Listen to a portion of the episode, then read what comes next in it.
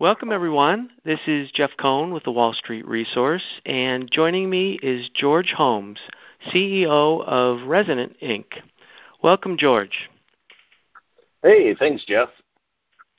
Hey, um, glad you could join us. So, so George, you were on about a year ago, um, but before we go and, and get an update, can you just give us a brief overview for those that aren't familiar with Resonant?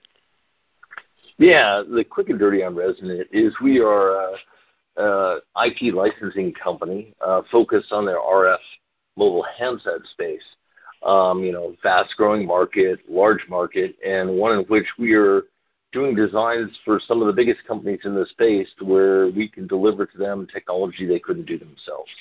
And we leverage our internal software and our large IP portfolio to create cutting-edge designs. And now we're focused solely on the problems of 5G. So it's an exciting time to be at Resonant for sure. So, so RF in layman's terms is is what? Is radio frequency. This is, you know, if we, you know, RF is how uh, radio signals are delivered to your handset. So as we sit back and kind of look at what uh, filters do, um, you kind of think about it as you know lanes on a highway. You've got a lot of radio signals that are coming to your phone, whether it be the multitude of different GPS signals, your Bluetooth signals, your Wi-Fi signals, the litany of cellular signals that come to your phone. It's the filter's job to make sure that those signals go to the right place in the phone and that you get the right kind of performance that you're expecting little grains of sand that do a pretty complicated uh, complicated job, but really are what provide the user experience that we all have been have come known to expect. So it sounds like you're addressing a, a pretty large market. Where do you fit into that landscape? You know, we are. Um, I, I, like to say we're a, a, provider of technology to all. Um, you know, that's a, that's our mission uh, from a go-to-market perspective. But the interesting thing about this market is there are seven companies that represent 98% of the total market. So a small handful of players dominate the market. And it's a you know $15 billion market going to 25 billion over the next three to five years, largely driven by consumers' thirst for data. Um, it's really going to be enabled from a capability perspective by 5G. But at the end of the day, you know, we're we're going to be building on the the anchor platform of 2G, 3G, and 4G, um, and and using those as stepping off points to new applications that will be enabled through these very wide pipes that are delivered in the 5G uh, implementation. And when you win business, is, is it on price or design, or, or, or what's your competitive strength? Uh, you know, if you look at our company, I mean, we're when you're licensing a design, you're competing with your customer's engineering team, right? So we don't win on price. We we win on capability and and the performance of the designs that we deliver. And you know, our kind of bread and butter is leveraging a software platform that we developed ourselves that is a multi-physics based acoustic modeling tool. Allows us to do very complicated designs very repeatedly, very fast and that allows us to do um, you know cutting edge designs, leveraging the capabilities of our partners, but doing it in such a fashion that we can do designs uh, that they might not be able to do themselves. And so that by working with us, you know, the old adage of one plus one equals more than two, that's what we hope to deliver. So about a year ago when you were on, I would have categorized you, as, rightly or wrongly, as late stage development. How would you um, how would you uh, categorize that now? Yeah, I would. I think you had it correctly categorized at that point in time. Late stage development, validation of a business model was kind of where we were. Um, I think since then we have had some major validation points, not the least of which is early designs started to uh, convert into production. Um, we've been hitting our quarterly milestones uh, from a growing royalty unit volumes and growing royalty revenues perspective. Um, and that has continued uh, since we talked a year ago. But probably the biggest thing is the validation of our 5G technology, which is our kind of our current anchor platform on a go-forward basis. Um, and we signed a contract with the world's largest filter manufacturer Uh, and as a result, that validated the technology in and of itself, put a stake in the ground as a stepping off point, and now we're in the process of ramping that technology with them to be in a position to start delivering it into the marketplace in late 21, early 22. Um, that validation came in two pieces. One, a strategic investment by that company in Resonant. Uh, they invested $7 million. And then they signed a licensing agreement for four designs of 5G filters for an additional 9 million. And we're currently working through that contract to be able to capture those prepaid royalties. Um, the first royalty payment uh, happened when we signed the contract for $2 million. And we most recently, in the last quarter, announced that we had hit the first major technical milestone where we validated the technology, its manufacturability, and early stages of reliability as well. So major milestone. We're now into the manufacturing phase of the development of this contract, and uh, we're doing it with the company that we believe will ultimately dominate 5G uh, on a go-forward basis. And that investor uh, slash partner is Murata, is that correct? Correct. Correct. And so um, what we tend to not we, we, tend to not talk about them. Uh, excuse me. We tend not to talk about them by name often, um, and that's just my legacy. You tend to not want to talk about who your customers are when you're in a licensing business or in a strategic part sale business because your customers want their anonymity. Um, in this case, because Murata's an investor, uh, we've been allowed to talk about them, and, and they approve our press releases when we do talk about them. Okay. Can, can you tell me what, um, from their perspective, what they saw in you, why they why they did this? Yeah, well, I can't speak for them directly, but I can reiterate things that they put in their press release. Um, you know, we did a press release that they approved, but they ultimately did their own press releases on the Nikkei. And they basically saw the XBAR technology as a way for them to deliver on the promise of true 5G, which is wide bandwidth at high frequency with great power durability. Um, they had some internal technology, but they felt that this technology, our XBAR technology, uh, was better suited for the high frequency applications demanded by 5G. And in their press release, they, they talked about us being their solution for 5G and millimeter wave. So we're very excited about it. We think this is a, a, a tremendous opportunity to partner with a dominant player. I mean, 35% market share, uh, roughly, uh, in duplexers and filters.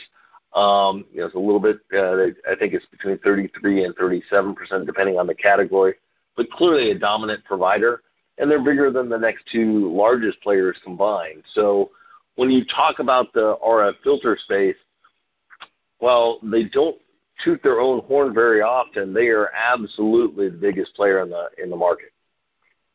Okay, and then you've already hit a, a milestone with them. So, uh, what what's next towards com- commercialization? Well, you know, as noted in the press release, the big thing now is the manufacturing phase. Um, when we license technologies to our partners, we tend to work with them to develop the manufacturing process on their own lines so they can capitalize on their manufacturing prowess and not be dependent on third parties to deliver these solutions. So they are in that manufacturing phase now. Um, I can tell you that uh, given their schedule and, and, and what they announced that they hope to be in a position to ramp at the end of 2021, early 22, um, you know, they're headlong into it and, uh, and investing accordingly. Um, so we believe this is going to put us in a very good position uh, as we go out of the end of 2021. And most importantly, it looks like it'll put us in a very good position to expand the footprint we have with them uh, into other devices beyond the four. And your designs are protected IP or just trade secret? Uh, a combination of both. Um, uh, it's a great point. I mean, we have over 250 patents filed and issued, over 90 of which are in the 5G space.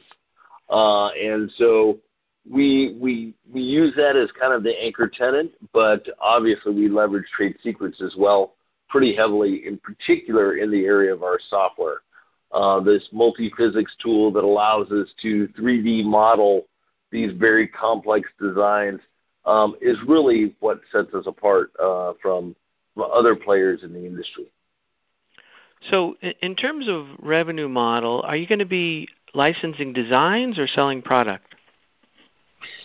You know, our business model has has matured since I joined the company in 2016. In 2016, we had no customers. We barely knew, you know, we we had very good ideas about what we wanted to be doing, but we hadn't done it yet. Um, we wanted to be in a position to license designs to companies, and so we very aggressively pursued customers and were able to get over 10 customers signed up with over 80 designs under contract, all in the 3G, 4G, Wi-Fi, and GPS areas. Um, that happens to be a segment of the market that is commoditizing, and, and where we, as a newcomer, we had to convince customers to trust our ability before we'd ever showed them that we could do a part uh, to do these very complex designs. And we were very successful doing that. But it was at a time and in a segment of the marketplace that's rapidly commoditizing.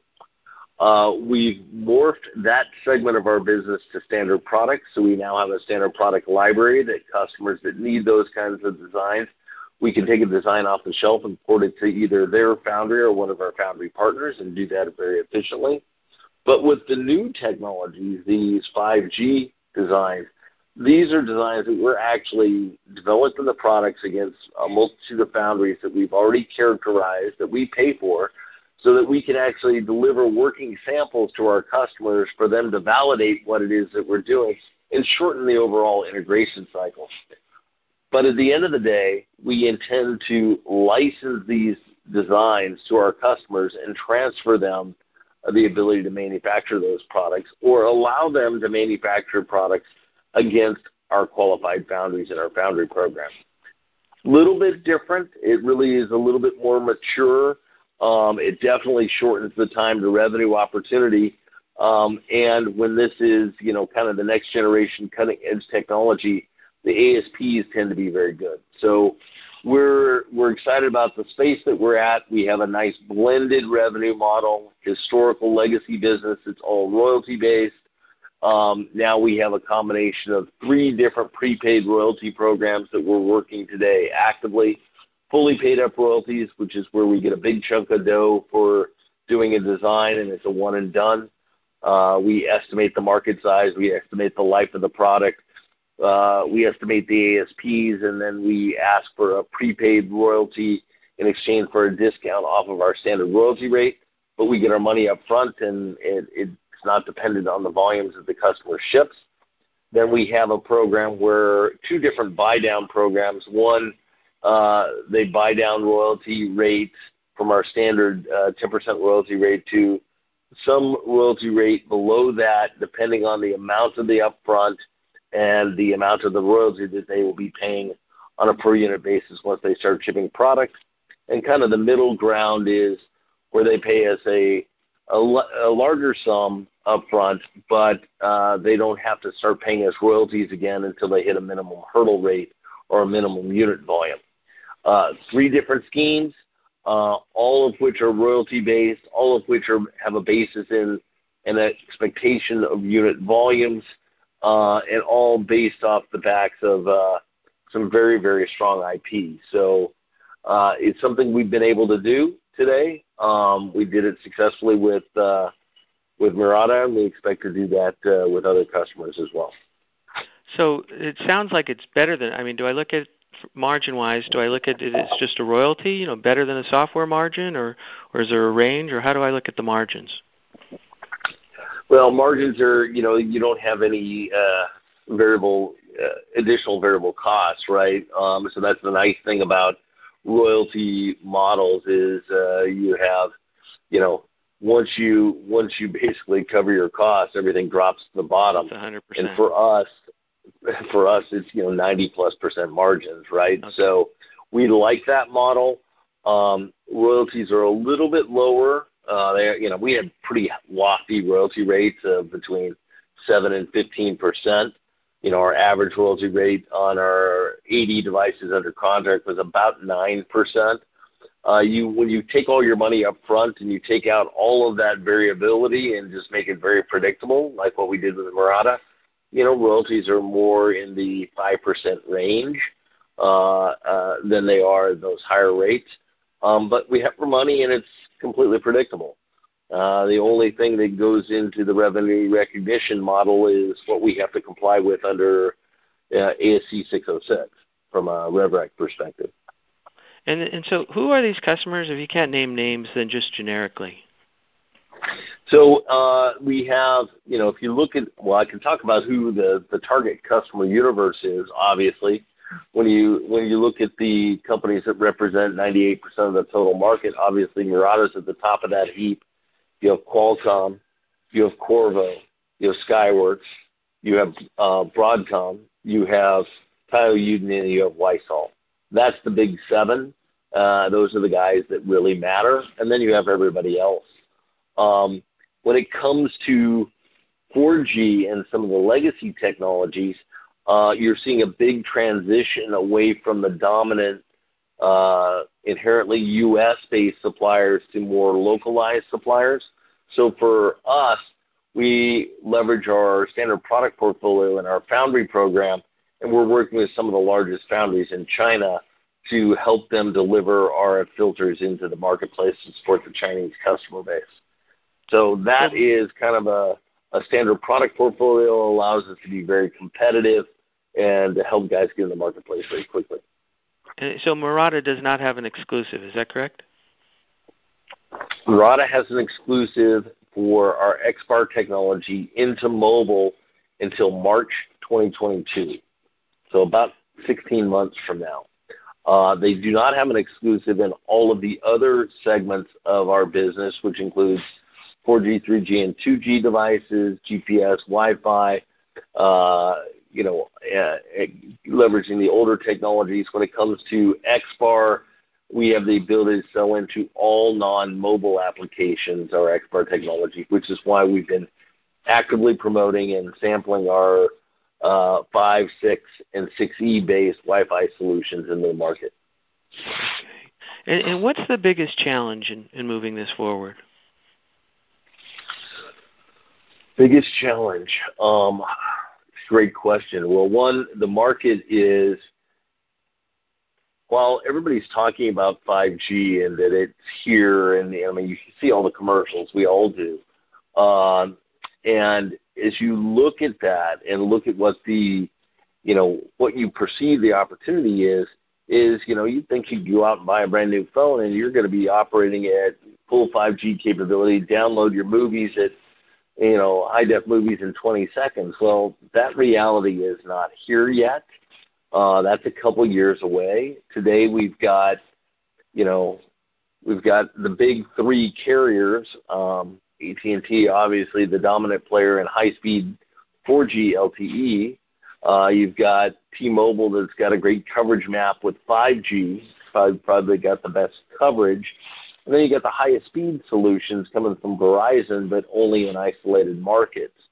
Uh, and then you're gonna have all the custom applications being done for the enterprise off of the backs of 5G. I think the biggest thing right now is it's, I mean, there's a lot of talk. It's just, you know, it's not there quite yet. Gotcha. So, so 5G is gonna be a big uh, growth driver, but I'm not completely understanding why. Is it because everybody has to do something new or because your technology is really optimized for that? Yes. Both of those. I think one, clearly, you know, as you look at the the application set for 5G, it is, you know, nominally, you know, minimum 10% bandwidth at high frequency. And the challenge that existing technologies have is, you know, the aluminum nitride BAW structures uh, natively don't operate at these high frequencies with with these wide bandwidths. Um, so all of the major dominant players today, Broadcom, obviously the big kahuna in BAW with their FBAR technology. You've got Qorvo, then you've got you know, obviously Skyworks and, and Qualcomm have solutions uh, uh, using aluminum nitride BAW, but those solutions aren't you know natively capable of doing these high frequencies of wide bandwidth. So they have to do extraordinary things to them, like adding doping um, uh, with scandium to get uh, the wider bandwidth, or use external inductors, or subbanding, which is what uh, most of them are doing to take two subbanded filters, com- use a combining network to combine it to get to these wider bandwidths to meet the application requirements.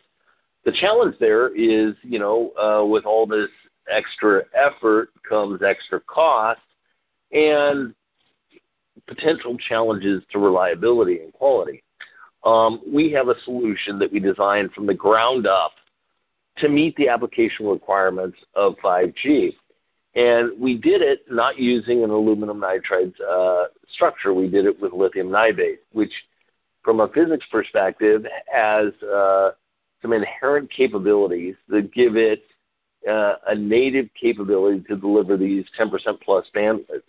You know, and we're seeing upwards of 23% bandwidth for some of our Wi-Fi, high-frequency Wi-Fi solutions targeted at Wi-Fi 6E. So um, I think for us, it's two things.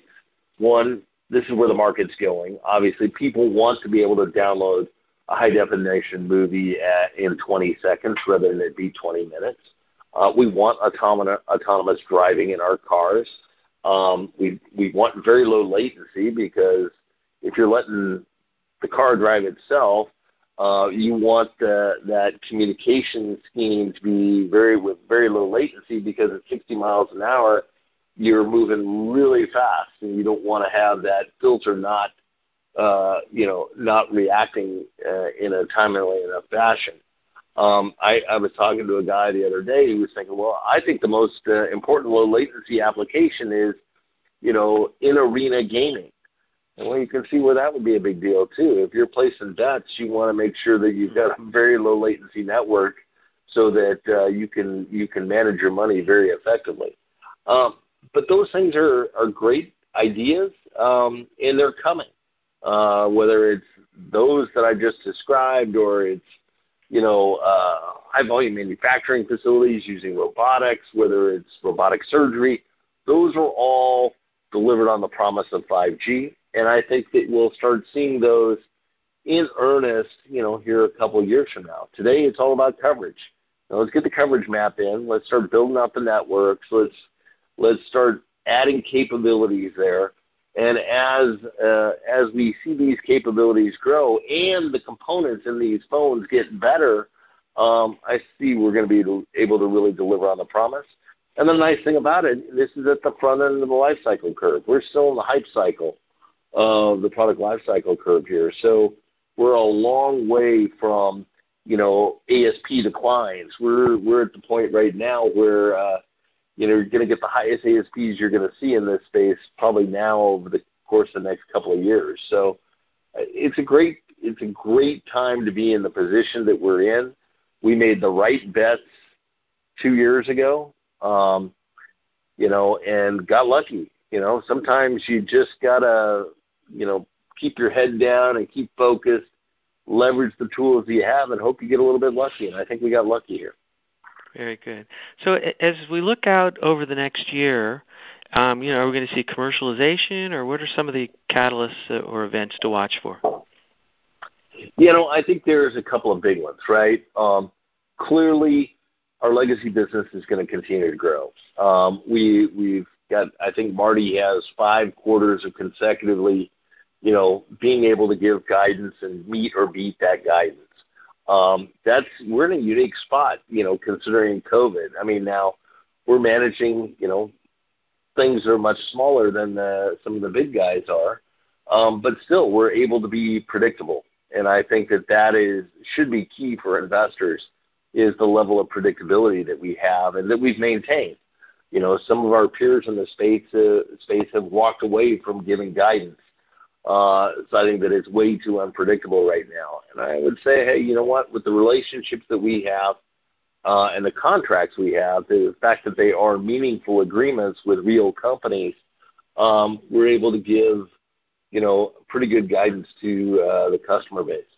Um, then from there, I think that uh, you know, the next thing will be the expansion of our uh, footprint with our XBAR technology uh, into the Wi-Fi uh, and other non-mobile segments. I think you'll see that we'll start contracting in those areas in the first half of next year. Uh, I think you'll see expansion of our, our current contractual relationships with our current XBAR customers. And then obviously, I think we'll see uh, some of our standard product business out of China and the China uh, foundry partners that we have uh, really start coming to pass and start seeing those things start ramping into production second half of the year next year. So lots of great stuff happening next year for sure. So before we go, anything else you want to leave us with, or anything I failed to ask?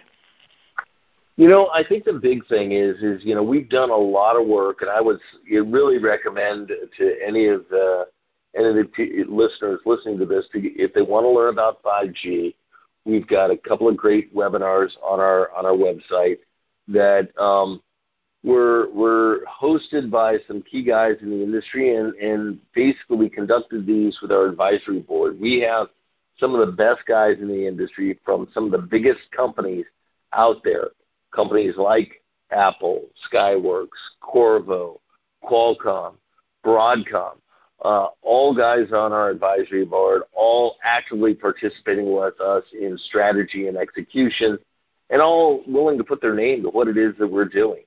Um, I think this is an exciting time, and I think this is an exciting time for guys to get involved. And uh, I think uh, it's going to be you know, it's going to be a, a very good 2021 and early part of 22. Exciting time to be involved. Well, thanks for taking the time and sharing the story. I appreciate it. Well, thank you very much. You have great